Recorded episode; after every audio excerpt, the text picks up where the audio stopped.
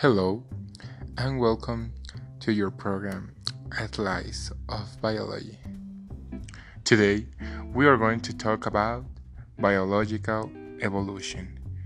In biology, the definition of evolution is a change in the characters of the species in favor of genetic variability over generations in order to adapt.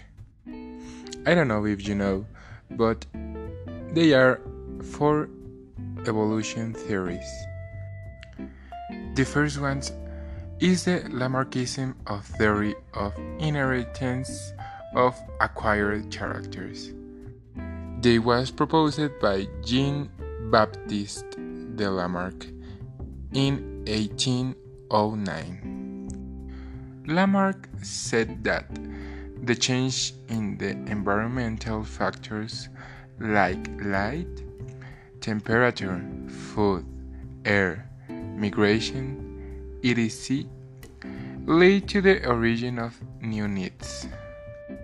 Also, organisms have to exert special efforts like the change in habits or behavior.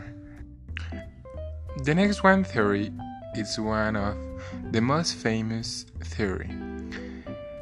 Yeah, the Darwinism, or for the Friends, theory of natural selection. they was postulated by Charles Darwin. he gave us the explanation of organic changes and the evolution driven mainly by natural selection. Darwin has different ex expeditions and to take evidence. Uh, Charles drew everything they saw. So, if you have the opportunity of uh, see these images, it's very beautiful. The next one in the list are mutation theory of de Vries. This theory establishes that the new species do not exist from gradual genetic modifications, but by that are passed successively through the generations. These sudden variations are called mutations, which are only useful once they are lethal variations are eliminated or the variations of little use or harmless can be maintained. And the next one was Neo Darwinism. Yeah, Charles emerged one more time.